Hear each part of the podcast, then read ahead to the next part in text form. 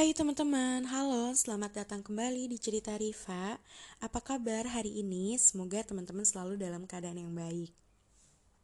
Jadi teman-teman, akhir-akhir ini aku lagi suka banget baca buku dan buku terakhir yang aku baca, aku kebetulan suka banget dan aku juga baru selesai baca bukunya. Judul bukunya adalah Ikigai karya Hector Gracia dan Frances Miralles. Maaf kalau salah penyebutan namanya. Tapi buku ini sama seperti buku self improvement yang lain. Buku ini menggambarkan soal pola hidup dan khususnya konsep ikigai. Tapi yang bikin aku suka banget sama bukunya karena di tiap kalimatnya itu meaningful dan juga uh, struktur kalimatnya juga nggak ribet, mudah dipahami. Jadi ketika aku baca bukunya, rasa healingnya itu nyampe gitu dan Uh, mungkin juga karena buku ini bercerita soal pola hidup penduduk Jepang, khususnya di kota Okinawa kalau nggak salah. Jadi um, pas baca buku itu, aku merasa isi bukunya masih relate sama kehidupan aku sehari-hari karena mungkin basic settingnya juga sama sama-sama di Asia gitu.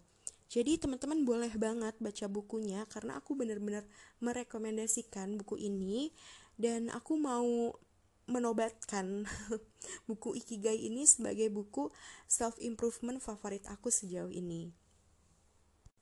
Nah, teman-teman, hari ini di podcast kali ini, episode hari ini, aku mau membahas soal salah satu kutipan dari buku Ikigai yang hmm, cukup memvalidasi aku tentang keresahan aku selama ini soal happiness. Tapi sebelum itu mungkin ada baiknya kalau kita menyamakan persepsi mengenai definisi kebahagiaan itu sendiri. Um, jadi kalau dari yang aku baca, sebenarnya kebahagiaan itu adalah sinonim dari well-being. Dan menurut Seligman, salah satu tokoh psikologi positif, di bukunya yang berjudul Authentic Happiness, kebahagiaan ini didefinisikan sebagai kemampuan seseorang untuk merasakan emosi positif. Seligman juga bilang kalau kebahagiaan ini mencakup tiga elemen. Yang pertama ada pleasure. Pleasure ini adalah kemampuan seseorang untuk bisa memaksimalkan emosi positif dan meminimalkan emosi negatif yang dirasakan. Kemudian ada engagement. Engagement ini adalah ketika kita terus mau melibatkan diri untuk melakukan aktivitas karena kita udah menemukan flow, kita udah bisa menikmati hal-hal yang kita lakukan dan elemen yang terakhir adalah meaning of life. Tapi beberapa tahun kemudian, Seligman juga menambahkan dua elemen kebahagiaan yang lain, yaitu relationship dan accomplishment.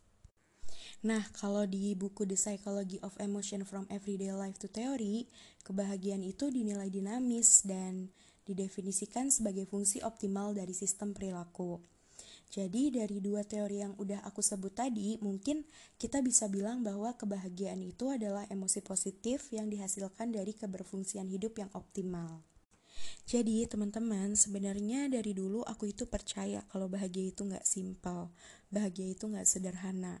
Karena menurut teori aja bahagia itu dinamis dan aku juga masih merasa sering bingung. Sebenarnya apa sih yang harus aku rasakan ketika aku bahagia? Apa sih yang harus aku pikirkan ketika aku lagi bahagia? Dan pertanyaan yang sering dilontarkan adalah apa yang harus aku lakukan agar aku bisa merasa bahagia? Um, konsep bahagia ini menurut aku rumit sampai akhirnya aku baca tentang teori-teori kebahagiaan dan aku menemukan bahwa intinya adalah kebahagiaan itu emosi positif yang dirasakan. Dan aku juga jadi tahu karena kalau dipikir-pikir ternyata aku udah memegang semua elemen kebahagiaan loh. Cuma memang ketika aku lagi melakukan kegiatan, aku nggak menyadari dan cenderung mengabaikan emosi positif yang biasa kita sebut sebagai kebahagiaan. Dan keresahan aku akhirnya divalidasi oleh kutipan dari buku Ikigai. Jadi, satu kutipan dari buku Ikigai yang memvalidasi keresahan aku adalah Happiness is in doing, not the result. Terkadang kita ini cenderung menempatkan kebahagiaan itu di akhir atau sebagai tujuan akhir kita. Kita lupa bahwa kita punya proses. Kita cenderung gak memperhatikan emosi yang kita rasakan ketika menjalani proses itu. Karena menurutku, kebahagiaan ini sifatnya abstrak dan sulit kalau dijadikan tujuan akhir hidup kita. Aku rasa yang harus dijadikan tujuan akhir adalah sesuatu yang konkret, sesuatu yang realistis, sesuatu yang ada wujudnya, jadi kenapa kita nggak taruh kebahagiaan ini sebagai part of our life? Kita jadi hidup berdampingan dengan kebahagiaan yang bisa kita rasakan ketika kita menjalani proses itu.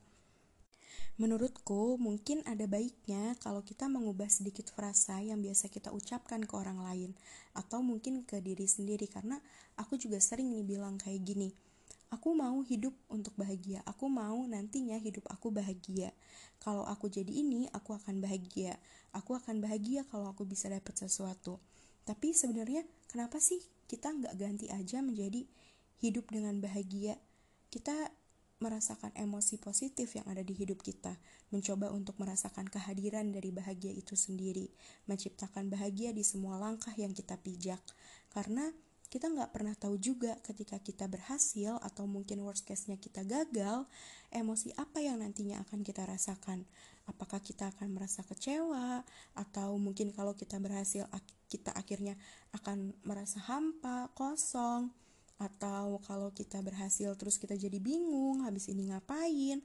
Karena kita udah merasa puas dan udah merasa bahagia. Sementara hidup itu kan terus berlanjut. Hidup itu kan terus berjalan dan menurutku, kalau kita ganti konsepnya menjadi kita menaruh kebahagiaan di setiap proses untuk mencapai tujuan kita, maksudnya adalah kita menjalani setiap proses itu dengan flow, dengan enjoy, dengan bahagia. Kita menaruh kebahagiaan itu sebagai bagian dari perjalanan, bukan sesuatu yang harus dicapai. Setidaknya nanti kita punya memori yang lebih baik, yang lebih menyenangkan, Rasa kecewa, rasa sedih yang dihasilkan ketika kita gagal, kita bisa minimalisir dengan kebahagiaan yang udah kita jalani ketika kita melakukan proses tersebut. Dan kalau akhirnya kita berhasil, kita nggak akan kehilangan arah, tujuan hidup kita nggak habis karena bukan kebahagiaan sebagai tujuan akhir kita, tapi ada tujuan yang konkret, yang ada wujudnya yang realistis, ada hal yang kita capai, ada sesuatu yang jadi pencapaian kita, dan akhirnya kita bisa setting tujuan kita lagi nanti. Dan teman-teman, untuk mengakhiri episode hari ini, ada kutipan juga dari Washington Burnett di buku Ikigai soal kebahagiaan. The grand essential to happiness in this life are something to do, something to love, and something to hope for. Dan teman-teman, dari aku pribadi, don't chase happiness because we can live with them, we have to live happily. Sekian podcast aku hari ini, semoga teman-teman bisa ambil sisi positifnya. Dan aku gak akan bosen bilang semua yang aku ucapkan hari ini adalah pendapat pribadi. Dan aku akan secara terbuka untuk menerima saran dan kritik dari teman-teman. Sampai ketemu di cerita Riva yang lain. Terima kasih teman-teman sudah mendengarkan. Bye-bye